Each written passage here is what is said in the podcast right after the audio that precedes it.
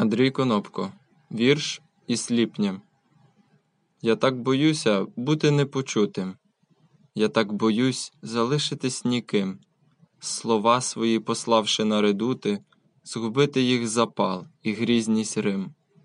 Відчути міць написаного слова можливо тільки в часі грозовім, коли твої слова, неначе дрова, розпалюють багаття, ширять грім коли читач зі спокою трупного з твого вірша злітає на деби, коли хорей на взуту в розмір ногу лупцює сам дактилі і ямби, тоді ти відчуваєш недаремно.